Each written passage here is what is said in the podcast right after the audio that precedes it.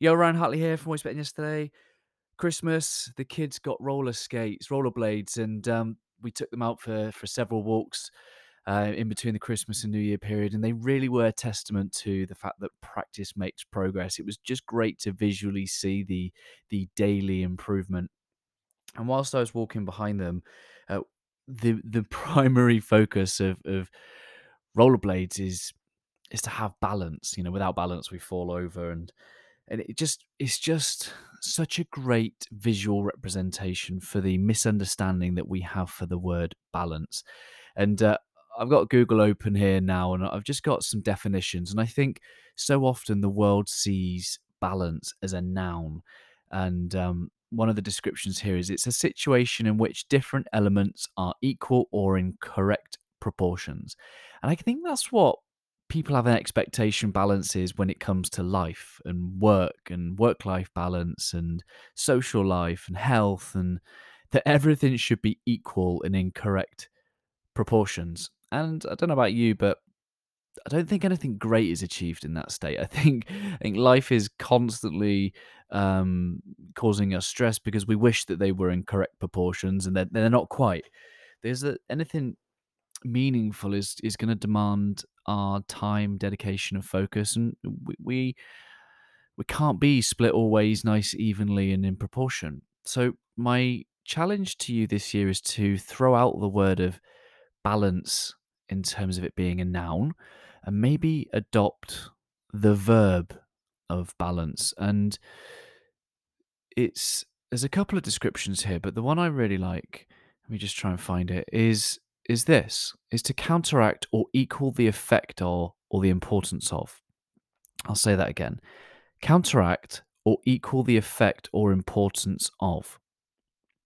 And what that really means is that it is it shows that for us to achieve balance as a verb, we must start looking at um, our energy, our effort, our importance, our prioritization, because it says to counteract or equal the effect. Now, what that really means is we're in flow and we'll never be in a stood still state. Because if my kids were stood still, balanced, they wouldn't be rollerblading. They wouldn't be going anywhere. They wouldn't be doing anything. So once they're moving, they know that there are some counteracting um, movements and adjustments that they'll need to make as they go to equal the effect of pushing off and gliding and, and all the all the good bits in between. So what does that really mean for us as leaders? What does that really mean for us as busy people and parents that trying to have a healthy life start to 2022 to try and be the best parents we can be, try and get on our own personal goals and our own leadership development? What it simply means is that we have a, a an awareness a mindfulness of what it is that we're focusing on, what is important.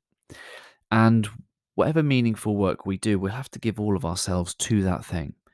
And then what we do, once we've done that meaningful thing, is we get our head up, we have a look around, and we start to think where is the counterbalance that we need to put our focus and energy and effort into.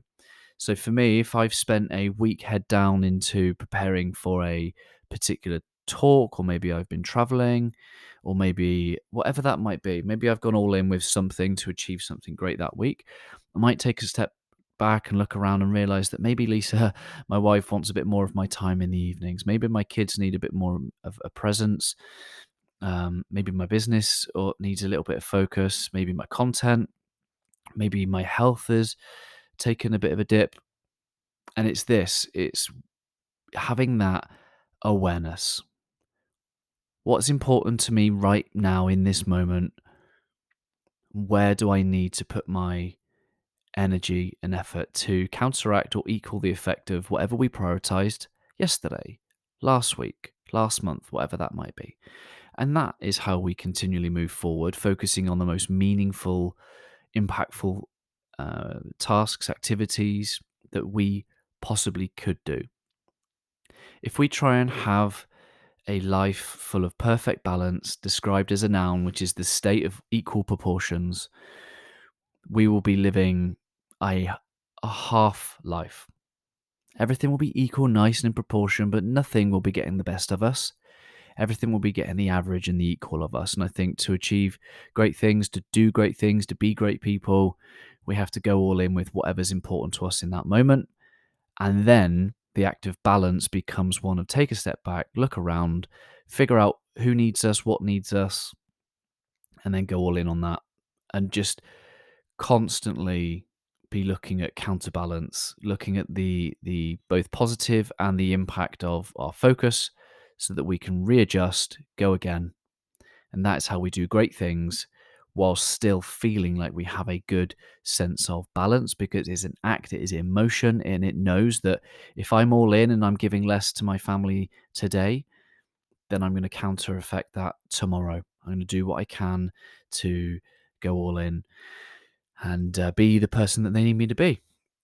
Hope this helps in some way. Hope it helps you. There's a couple of things I've shared at the start of 2022. I think the game changing tips and tricks that if you learn to embody these principles and practices, not just hold them intellectually, not just practice them once or twice, but really take them to heart and mind and start to embody them this year. I think the three things I've already shared will, will absolutely compound effect and help you and everyone around you be a bit better than you were yesterday. Hope it helps. Keep leading, my friends. Always love.